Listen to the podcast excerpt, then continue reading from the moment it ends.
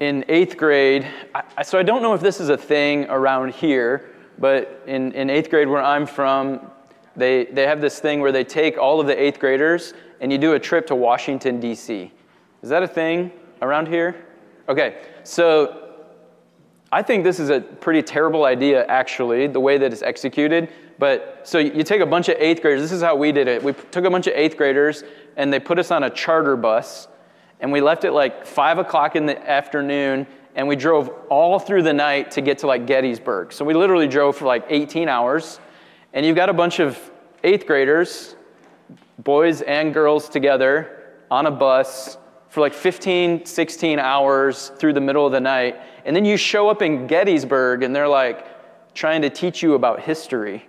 Like, nobody's, I'm, not learning anything at this point. I'm exhausted. Like, I just want to hang out with my friends. But, anyways, we do, we do that trip. One thing I remember from the trip is they took us to George Washington's home, Mount Vernon. So, Mount Vernon's this beautiful place where, you know, George Washington had his big, he had, there's a river and there's all these, it's beautiful, right? He's, he's got the gardens and eh, who knows what it looks like, what it looked like then, but now it's beautiful. So George Washington, in some of his writings, he used a phrase from the Bible, and that's the phrase we're going to work on, that we're going to focus on today. The phrase that he used, um, it, it mentions, so he mentions this desire several times to, to sort of retire and to sit under his, his own vine and his fig tree. So we're going to look today at what that means in Scripture. But for George Washington, what that meant was, you know, he had dedicated his life to service to the country,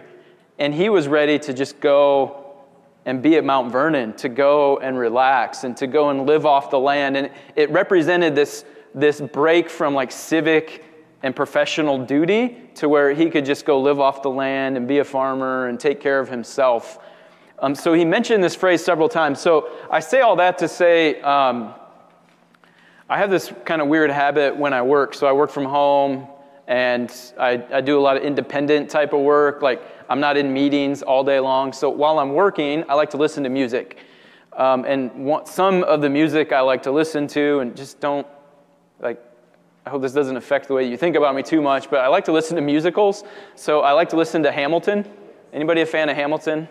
Have you seen it? Well, okay, great. Like it's it's good. Well, in the musical, the the character George Washington, as he's retiring near the end of like the second act, he mentions this phrase about the vine and fig tree.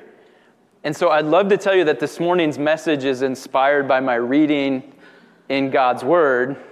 It's actually inspired by my listening to a, a musical while I work. So that's the that's how that's how we got to where we are today. So we're going to look at the vine and fig tree sort of as a phrase, and then we're going to sort of do a word study of, of vine and fig tree. And we definitely don't have time to look at every mention of vine and every mention of fig tree. So we're going to sort of we're going to take the ones that that are exemplary, I guess you could say. So let's do this first.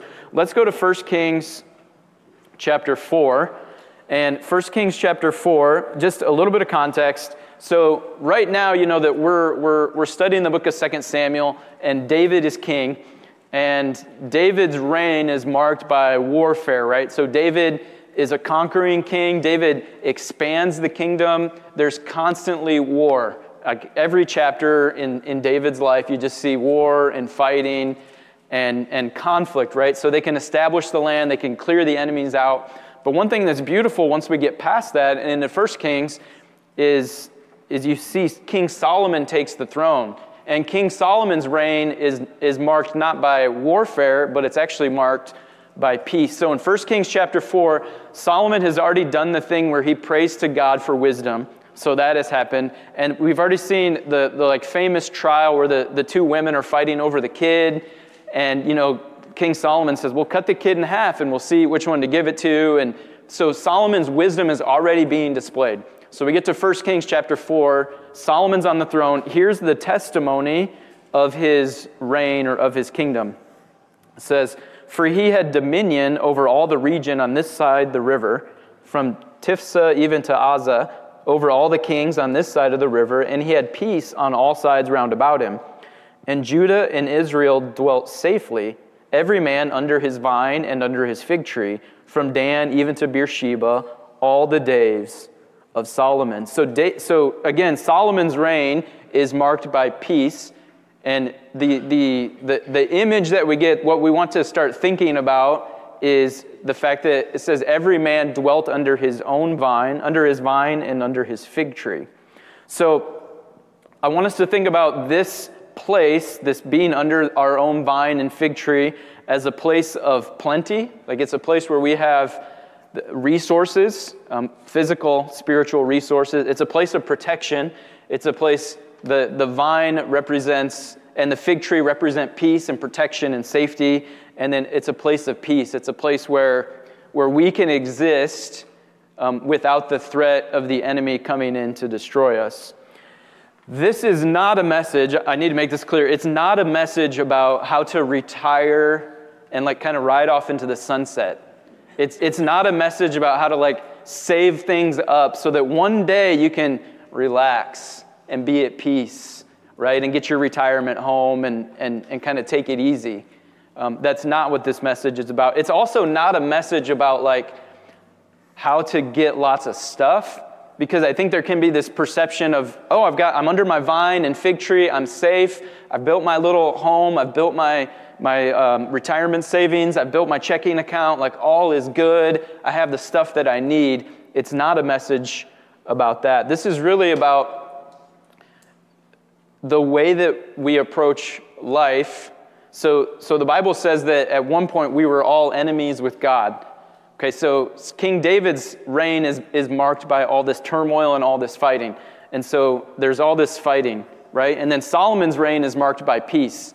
And I w- we just need to know that as believers, we come from that place. We come from a place of peace with God. Romans 5 1 says that we have peace with God through our Lord Jesus Christ. So there is peace there. And in some sense, some sense that is us in our vine and under our fig tree. Like we've got it, we're there. At the same time, we're going to have turmoil, we're going to have tribulation, we're going to have difficulty in this life. And so, operating from this place of, hey, I'm under my vine and under my fig tree, it's, it's a way that we operate our lives in light of even spiritual realities. So, we know that, okay, I have peace with God. That war is over. That war has been fought. That battle is done and over. My sins are paid for. But now the battle is against my flesh, and it's against the devil, and it's against the world. And how can I operate from a place of peace knowing that all of that is still going on? So that's, that's the kind of frame of reference that I want us to think about. So let's first talk about the vine. We, we won't turn here, but the first time you see the word vine in Scripture is in Genesis chapter 40. It's verses 9 and 10. So in Genesis chapter 40, this is when Joseph's in prison and Joseph has a dream, right? And there's a, there's a butler and there's um, a baker, right? Or a cupbearer. And so the butler dreams of this vine that buds and blossoms, and then the butler becomes restored, right? And so we see right away that the vine is a symbol of life, it's a symbol of health, it's a symbol of prosperity. So as you see the vine in Scripture, that's what it is, that's what it represents. But I want to go and spend a, a good chunk of time in 2 Kings chapter 18. So if you would turn to 2 Kings chapter 18, um, we're in a spot. So again, we had David's kingdom, and then we have Solomon's kingdom. And, and really, after Solomon, everything kind of falls to pieces. Everything goes south, right? The kingdom is divided, it's split, um, there's turmoil, there's war, there's fighting, there's all of this difficulty. So in 2 Kings chapter 18, this king of Assyria is out conquering, right? He's out conquering. And what he does, so the king of Syria sends this guy named Rabshakeh, and they are, they are surrounding the city of Jerusalem. So they have it under siege. So the enemy, picture the enemy is outside the gates, and the city is under siege. And the king sends this guy, Rabshakeh, and he's going to start shouting out things like his job is to convince the people inside the walls to just give up like, we don't want to fight you. We can and will, but it'll be easier if you just give up. So he's, this is the context. So look at verse 28. It says, Then Rabshakeh stood and cried with a loud voice in the Jews' language, and spake, saying, Hear the word of the great king, the king of Assyria. Thus saith the king, Let not Hezekiah, Hezekiah is the, the, the, Israel, the Israelite king at this point. He says, Let not Hezekiah deceive you, for he shall not be able to deliver you out of his hand. Neither let Hezekiah make your trust in the Lord, saying, The Lord will surely deliver us, and this city shall not be delivered into the hand of the king of Assyria.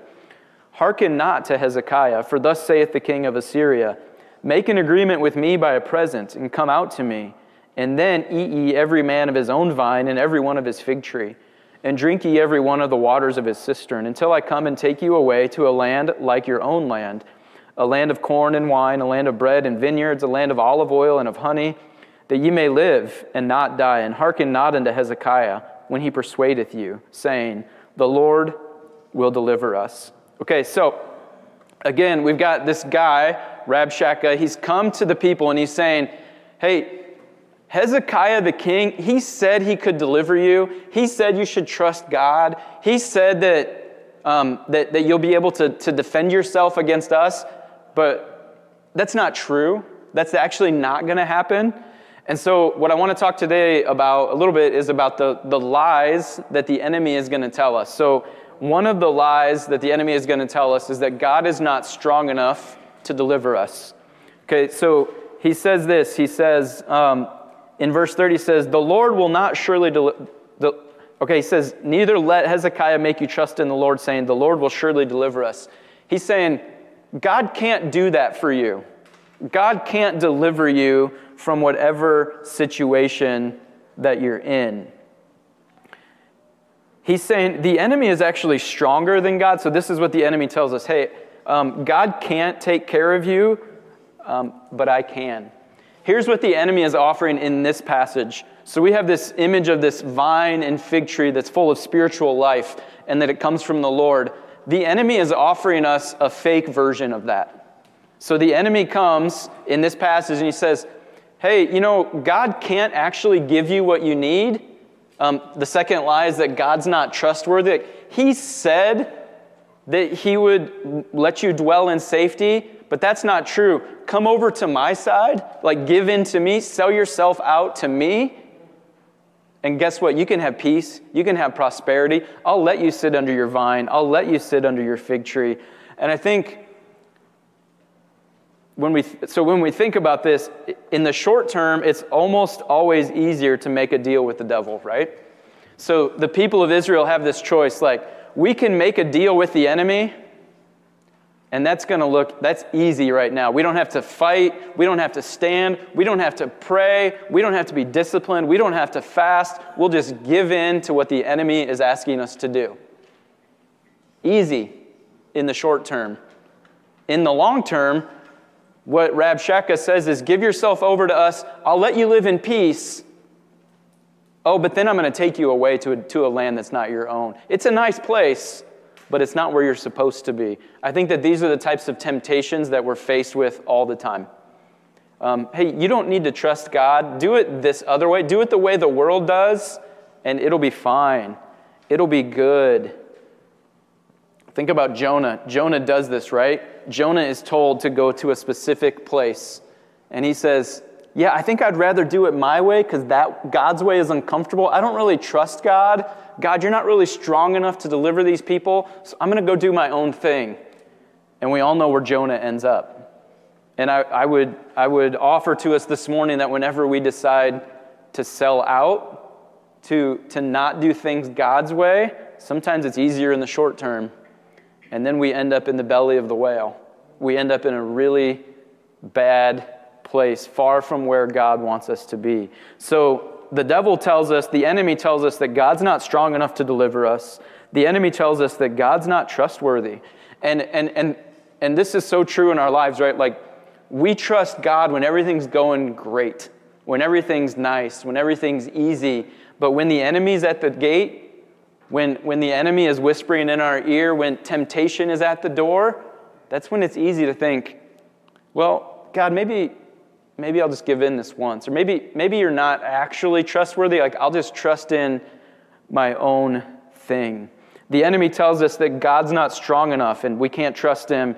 The enemy just says, hey, just join me, give into your flesh. Like, the, the enemy says, you can't really trust God for your, for your family member's salvation. You can't really trust God to, to change your kids' hearts. You can't really trust God to, to get over that sin or that temptation. Just give in to me. I'll make it easy for you. The third lie that the enemy is selling here and that sells to us is that we don't need God for our peace, for our protection, and for our plenty, right? The enemy has a vine and a fig tree. The enemy has a life that he wants to offer us that seems like it's full of peace, that seems like we're safe. It makes it seem like we have all that we need.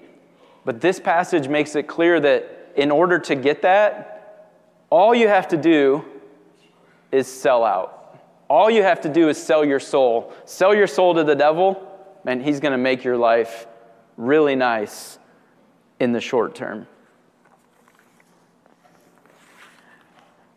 I think we can easily get trapped by sort of this, what I would call the American dream. The American dream is I'm going to build up for my own self a life of peace and of plenty, of protection and safety. Those things are very, very um, appealing. So when I, when I was a teacher years and years ago, um, there, was a, there was a big school shooting. I think it was out in New York, the Sandy Hook school shooting incident. Maybe you've heard of it.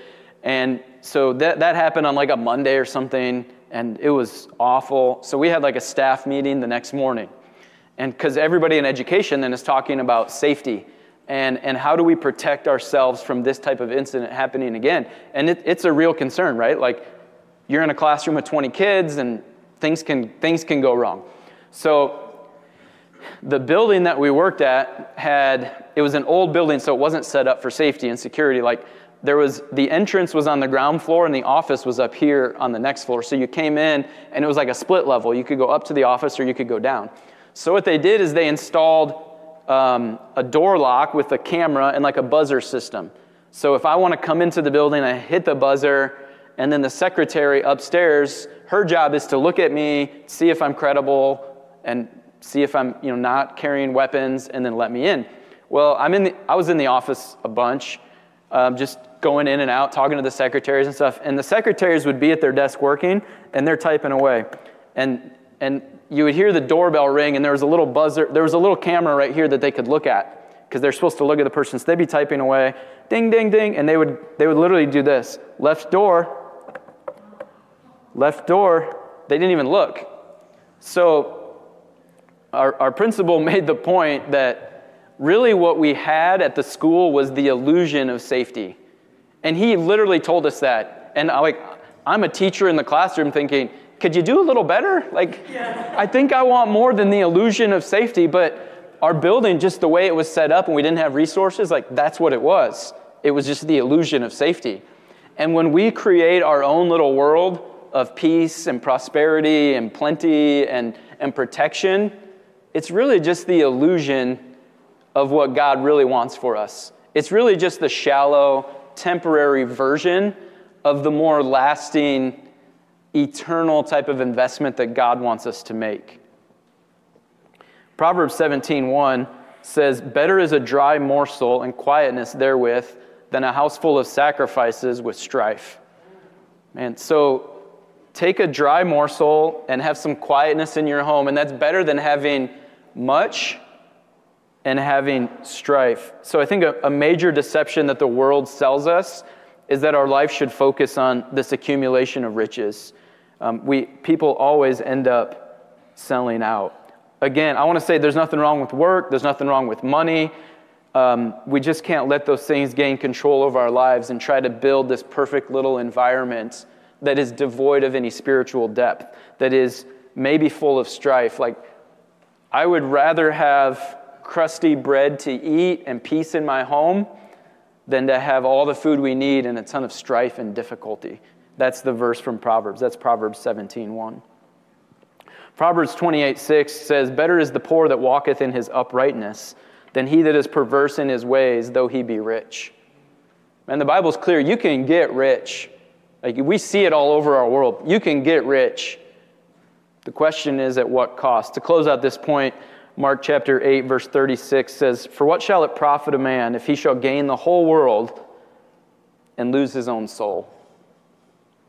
You can have the world, but at what cost? You can give your kids the world, but at what cost to you and your kids? We need to consider these things. All right, let's, as we move on through the Old Testament, we see the vine and the fig tree, and sometimes they're used together in the same passage, and sometimes they're separate. So we, we see this, this idea that the enemy can, can present a version of this ideal place that God wants us to be in. The enemy can present that ver- a version of that to us, but it's shallow, it won't last. Um, I want to look at a few other passages about the vine, and then we'll, we'll move on to the fig tree. So, in the book of Joel, you actually see this quite a bit in the minor prophets. You see um, God using the vine and the fig tree in sort of this, this agricultural, agrarian type of language to, to, to paint pictures. So, in Joel chapter 1, verse 6 and 7, it says, For a nation has come up upon my land, strong and without number, whose teeth are the teeth of a lion and and he hath the cheek teeth of a great lion. He hath laid my vine waste and barked my fig tree. He hath made it clean bare and cast it away. The branches thereof are made white. So you see this all throughout Scripture that rebellion against God is going to lead to desolation. Rebellion against God is going to lead us to a place where, okay, we've got a vine, but there's nothing on it. I'm living my life but it's completely fruitless. It's completely, um, I don't want to say pointless, but at, for, the, at, for these purposes, like if you plant a vine, you want some grapes from it. If you plant strawberries, you want some strawberries from it. We were just talking about this on the way in today. My parents live on like 15 acres and they they've got this place and they literally they have this like trellis thing set up and when they moved in there were, there were these grapes growing and it's like, oh, we're going to have grapes.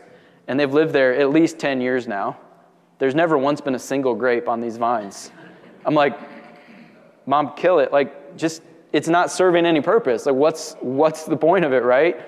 And so I think that that vine is in rebellion against God or something. I, I don't know why it doesn't work, but we see this all throughout the scripture that as God's people, so God's promise is follow me, stick with me, don't sell out, Obey my commands, and I will make you fruitful. I'm going to give you a land that's actually full of fruit, and then it's going to keep producing. But rebel against me, and I'm going to, I'm going to, I'm going to wipe it all out. Joel chapter 2. So this, this analogy, this, this picture continues. Joel 2, verse 12 says, Therefore also now, saith the Lord, turn ye even to me with all your heart, and with fasting, and with weeping, and with mourning, and rend your heart and not your garments, and turn unto the Lord your God, for he is as gracious for he is gracious and merciful, slow to anger and of great kindness, and repenteth him of the evil. So we see in Joel chapter 1 the people have turned away from God. The, the passage we read in 2 Kings where, where, the, where the people are being called out and saying, hey, just turn, just, just turn against God. It's easy. I'll make life easy for you. Like a generation or two later, they had given into that and they had done away with the Lord. They didn't need him anymore and that led to desolation. But what, like Joel chapter 2, like we saw, God says, if you turn to me with fasting and weeping and mourning, and then he says, this is key, he says, and rend your heart and not your garments. So in, in that culture, if someone is in mourning, it was common for them. Uh, Brian Clark talked about this a couple weeks ago. In order to, to, to have an outward show of, of how mournful a person was, right, that person would rip their clothes. They would rent their clothes. But what Joel is proposing is that you actually rend your heart. So I can make it look like I'm repentive. I can make it look like my life is in order. I can make it look like I'm mournful or sorry by having this outward show of tearing my clothes. But what Joel says is that actually needs to happen on the inside. And he continues it in Joel chapter 2. We might get a good beat here. This will be good. Joel chapter 2, verse 21 says, Fear not, O land, be glad and rejoice. For the Lord will do great things. Be not afraid, ye beasts of the field, for the pastures of the wilderness do spring, for the tree beareth her fruit, the fig tree and the vine do yield their strength. So, if rebellion against God leads to desolation, then repentance leads to fruit bearing. When the people repent, God promises to have pity, and He promises to cause the vine and the fig tree to flourish and to be fruitful. And I, I, I know we have a big age range in our class. We have people, and so when we get, when we get to Psalm chapter 128, our next passage, it's, it's talking a lot about parenting um, and how to raise kids. And, and maybe you're thinking, well, that ship has sailed for me. Like my kids are old, they're grown, they're out of the house, or well, that's not going to be me. I would just like, to, and I would just like to offer hope here because Joel chapter 2 says, God can take what was desolate and He can make that fruitful. In your own life, in the lives of your children, in the lives of your loved ones, God can turn that around. It's never too late for God to come in and take what looks like a dead vine or a dead tree and give it life. God's in the business of doing those types of miracles. All right, Psalm 128. Let's look at the vine in this context. Psalm 128, verse 1 says, Blessed is everyone that feareth the Lord, that walketh in his ways. For thou shalt eat the labor of thine hands. Happy shalt thou be, and it shall be well with thee. Thy wife shall be as a fruitful vine by the sides of thine house, thy children like olive plants round about thy table. So the psalmist here calls us to, to live in a certain way. And then he says there's going to be some results from that. The first thing he says is, he says we need to fear the Lord. He says, Blessed is everyone that feareth the Lord. So we worship the Lord, we reverence him, we give him his proper due. And then the second thing we do that he mentions in verse 1 also, he says that walketh in his ways. So we walk in the ways of the Lord, we obey God's word. We set our lives to walk with him. And then we labor right? He says, For thou shalt eat the labor of thine hands. So it's implied that we're working. Now, again, this isn't a message about work hard and get lots of money. This is, this is labor for the Lord. As we're fearing Him, as we're walking in His way, as we labor for Him, we're going to get the results. So let's look at the results. The results are a blessing, right? He says, Blessed is everyone that feareth the Lord. So we fear the Lord, we walk in his ways, we labor, we're going to be blessed. We'll have a blessing. The second blessing, the second thing that's promised in verse 3 says, Thy wife shall be as a fruitful vine. So not only will you be blessed, but it says that your wife will flourish. So, men, your worship and obedience to the Lord directly affect your wife's well being as the leader of the home, if, you if you don't fear and walk with the Lord, there's a really good chance that your wife is, at the very least, I would say, not flourishing, and she might be actually dying spiritually. As the leaders of the home, we are responsible for cultivating an environment where our wives flourish spiritually. I'm a big um, I don't know, I like to study and think a lot about culture and not, well, two different types. Like, I'm, I'm interested in, in, in other cultures in terms of like races and ethnicities and locations and uh, that. But also, when I talking about culture, I'm interested in like the culture of a home or the culture of a business or the culture of, of a group of people, right? Like, what kind of culture is there? And um, I read a few years ago, I read a book called The Culture Code, and this guy had done a, a deep study into, into various work environments and what creates the best type of culture. And he studied places like Pixar that are like, it's like a super successful business.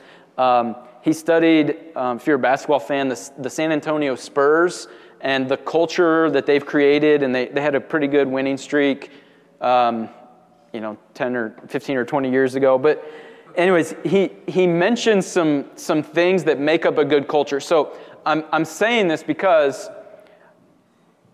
what the psalm says is that as the man walks with the Lord, as the man fears the Lord, as the man labors for the Lord, it says his wife will flourish. I would say that the, the type of culture that we create in our homes is, is going to help, is going to cause our wives and our children to flourish or not. So, this study, what this guy comes up with, and just full disclosure, um, this isn't what the Bible says about culture. This is what this guy who studied company culture says. So, just that's, that's the context. But he says that you need to build safety so people know that they're safe. People know that they're protected. Like I fully believe that that people flourish the most when they know that they're loved, when they know that they're safe, when they know they've got like they're good, they're part of the group. The second thing he says is you have to share vulnerability. So men, we need to share our weaknesses.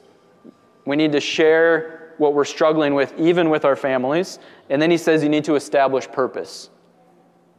And as we set the culture in our homes, I think that these are really useful and helpful things. Um, when I think about what, what does it take for a vine to flourish, I think it takes some structure, right? If I want to get a, a vine, there's got to be some kind of trellis, something for that to, to cling to. Um, there has to be some stability in that trellis. It can't just fall over, everything's going to die. There has to be some nourishment, some food, some water, some sunlight, and there has to be maybe even some pruning from time to time. And as men, we are responsible for creating that type of environment. And I would just say, who wouldn't want their wife to flourish? Like, that only benefits the whole household. That only benefits everyone. So create that environment. I also know that some of you in this room are single. Some of you in this room, your husband or your wife doesn't follow the Lord. And so you're, you're creating or working in this environment all by yourselves. And I would say, um, reach out for help. But I, and I would also say, the Lord is with you. The Lord wants you to flourish, even if there's not this kind of covering person. All right. The next thing, so in addition to our our wives flourishing, in addition to the wives being like a fruitful vine, it says that your children will be like olive plants round about thy table. So there's this idea also that as we fear the Lord and walk with him, that our children will flourish as well. Um, I think if, if, if, you're, if we examine our lives and if we see that our, our wives aren't flourishing, that our children maybe aren't flourishing in the Lord the way that they could, as men, we have to really look at that and say, I'm responsible for that. I think it's easy to blame the kids, or it's easy to blame our wife, or it's easy to blame society, or, well, the t- school taught him this, or the teacher, or the, like, at the end of the day, God gave us our family, and we have to take care of them. We have to ensure that they flourish. When I think about the kids being like an olive plant, man, olive plants, these trees that produce olives, they're strong, right? They're, they're established. Um, this is the only like comment I'll make about this because I could get on this soapbox and you wouldn't want to hear it all. But um, and I, I say this at the risk of sounding like my dad, but he's not watching. Kids today are soft.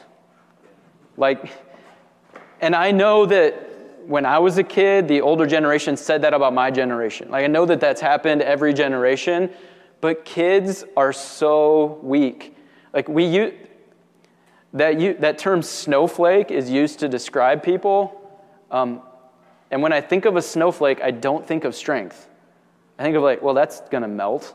That's weak. Like, create an environment where your kids can flourish and be strong. Create an environment where they're like olive trees. They're fruitful.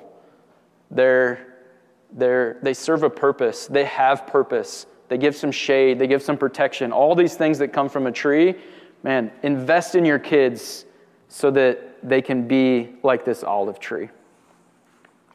Okay. Off the soapbox. Let's move on to the fig tree.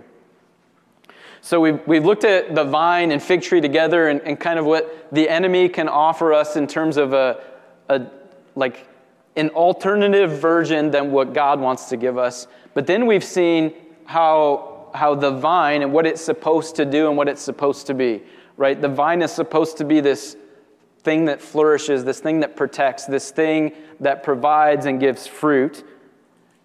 The fig tree.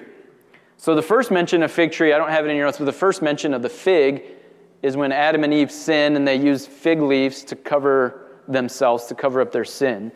The next time you see fig in Scripture is in Deuteronomy chapter 8, when God is projecting forward to, to what the promised land will look like. He says, It's going to be a land of wheat and barley and vines and fig trees and pomegranates, a land of olive oil and honey. So again, we see the fig tree and the vine as this picture of prosperity, this, this sign of, of what's to come in the promised land. So I want to look at two examples from Scripture of fig trees.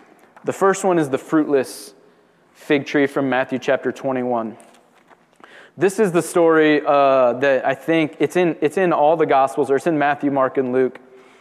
And this is, this is Jesus pretty close to before, right before um, the crucifixion, right? Like he's, he's traveling in and out of Jerusalem, and on the way, as he's traveling, he sees this fig tree.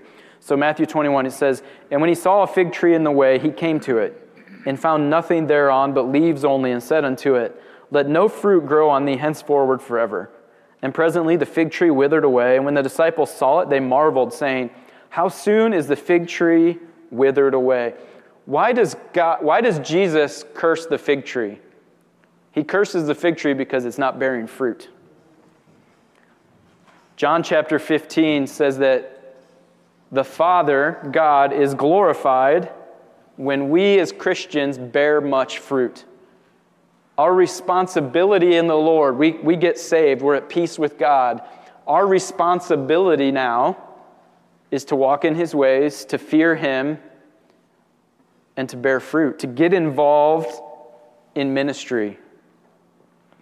It's our job, bless you, it's our job, right, to be bearing spiritual fruit for the Lord. And I would just say, we have a culture at this church that promotes flourishing, that promotes spiritual growth and spiritual life, that promotes ministry. So jump on, get on board. Like, be a part of the mission. It's the greatest calling that you'll ever have.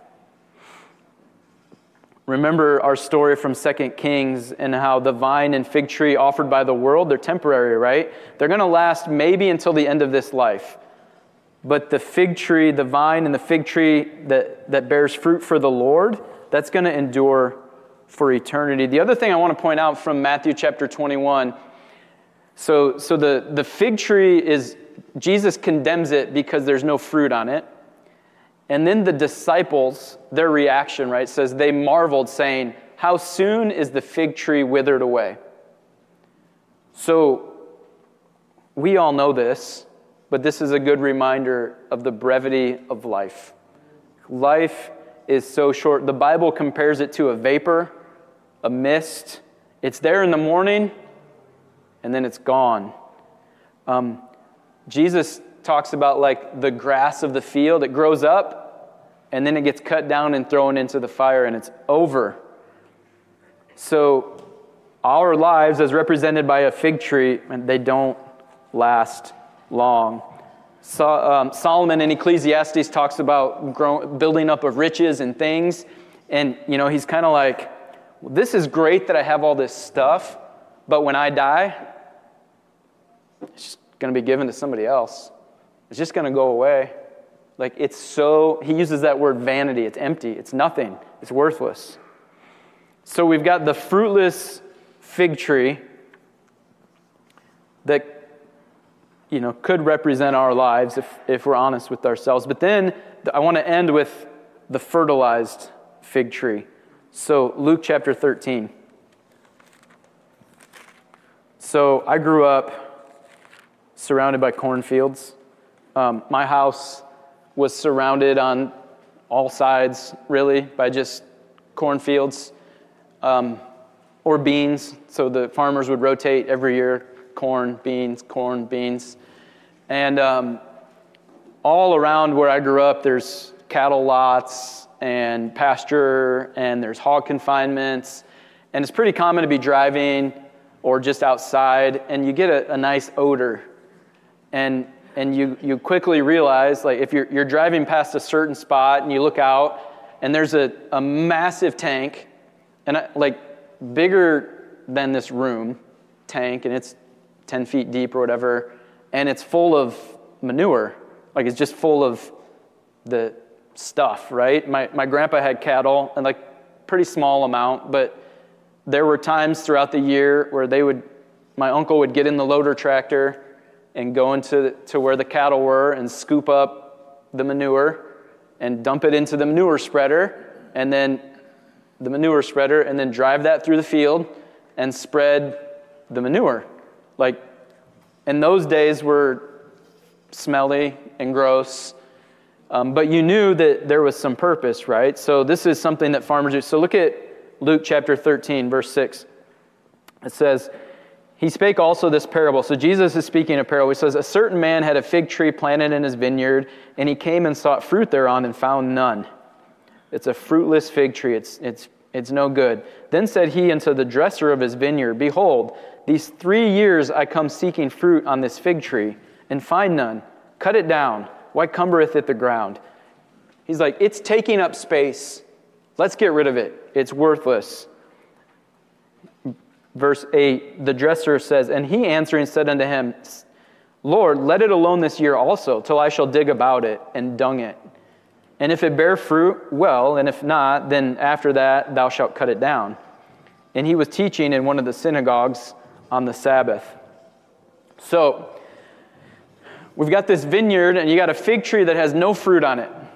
And the, the guy that owns the vineyard, he's about business, right? Like he wants fruit because that means money for him. And that's what's the point of a vineyard if there's no fruit? What's the point of a tree? What's the point of a fig tree if there's no figs on it? Like get rid of it, right? But the dresser, the guy that takes care of the place says, let's give me a year, let me dig around it, and let me fertilize it. Now, it's interesting to me that we don't hear the conclusion of this story. Um, I've actually heard people say that it might be the same fig tree that Jesus condemns later, but I want to be more optimistic than that. Like, I want to believe that this process of fertilization allowed the fig tree to be restored and to produce some fruit. So, what I would propose to us today is that if we are fruitless, if there are fruitless areas of our lives, spiritually, we're not bearing fruit for the Lord. Maybe our kids aren't as flourishing as prosperous. Maybe our husband or our wives aren't as flourishing as, as we want them to be. Our home environment isn't producing it. Our, our work environment isn't producing fruit for the Lord. I would recommend that we need to dig up some things in our lives and we need to, to put some manure in. We need to put some fertilizer in. Um, we need to cultivate, we need, we need to sow into the ground some fertilizer. Like we need to sow in God's word. We need to sow in some prayer. Maybe we even need someone else to do that in our lives. You notice the fig tree can't dig up the ground and put its own fertilizer in. It required somebody else to come in and dig around it and pour the fertilizer in. Maybe we need that connection. Maybe we need that relationship. We need that person, those people in our lives that are going to pour into us so that we can flourish, so that we can grow. Because we have to remember the fruitless fig tree, man, Jesus condemned it. Jesus wanted fruit, he desired fruit. I would even say he deserves fruit in our lives. So we have to be willing to do whatever it takes to produce that fruit. Maybe it's digging. Maybe it's getting to the bottom of some issues or problems or sin. We dig down and we get to the bottom of those things, and then we pour some fertilizer in the ground and allow that to seep in and allow that to affect the root system. And then all of a sudden, the tree, the plant becomes flourishing. So we've looked at the vine, we've looked at the fig tree. Um, we've seen that the world offers us a version of the vine and the fig tree that is temporary and that won't last. And we've seen the alternative. We've seen what it means to when we walk with the Lord and when we fear Him and how that affects our family and the people around us. And we've seen at least one strategy for how we can get to where we're being fruitful. And so, my prayer would be that we would desire that place, that we would desire to sit under that vine and under that fig tree, that we would live our lives and operate from a place where we have all that we need spiritually because we're full in Him, we're complete in Him, where we have peace, where we know that we have victory. And then um, finally, that it would be a place where we would bear fruit as well. All right, let's pray. Father, thank you for this morning, for your word. Um, God, you're a, a, wordsmith, you're a, you're a master at, at teaching um, with pictures and words and, and imagery and the way that Jesus told stories and parables, Lord, it just relates. Um, it, it, it speaks right to us, and, and I'm really thankful for that. I pray, Lord, that you'd help us to catch a vision for what it means um, to abide in you. Um, God, your word says that, that if we abide in you, that we'll bear much fruit, and that's what you want. So help us um, to abide. God, if there's things that we need to dig up, if there's things that we need um, to examine in our lives or call other people in to examine and dig up so that we can bear fruit. Lord, help us to be willing to do that. Help us to endure the difficulty and the pain and the awkwardness of, of that so that we can bear fruit for you. Help us to flourish in our personal lives at home. God, I pray that the men in the room, that we would create cultures and atmospheres in our home where, where our wives and our children can flourish, Lord, where we can bear fruit um, for you. And, and God, I pray that when we're tempted to sell out and, and to grab a version of, of this vine and fig tree that, that is temporary, I pray that we wouldn't. I pray that we would hold fast to you and to your word and help us to invest um, in eternal things, God. Thanks so much for this morning. In Jesus' name, amen.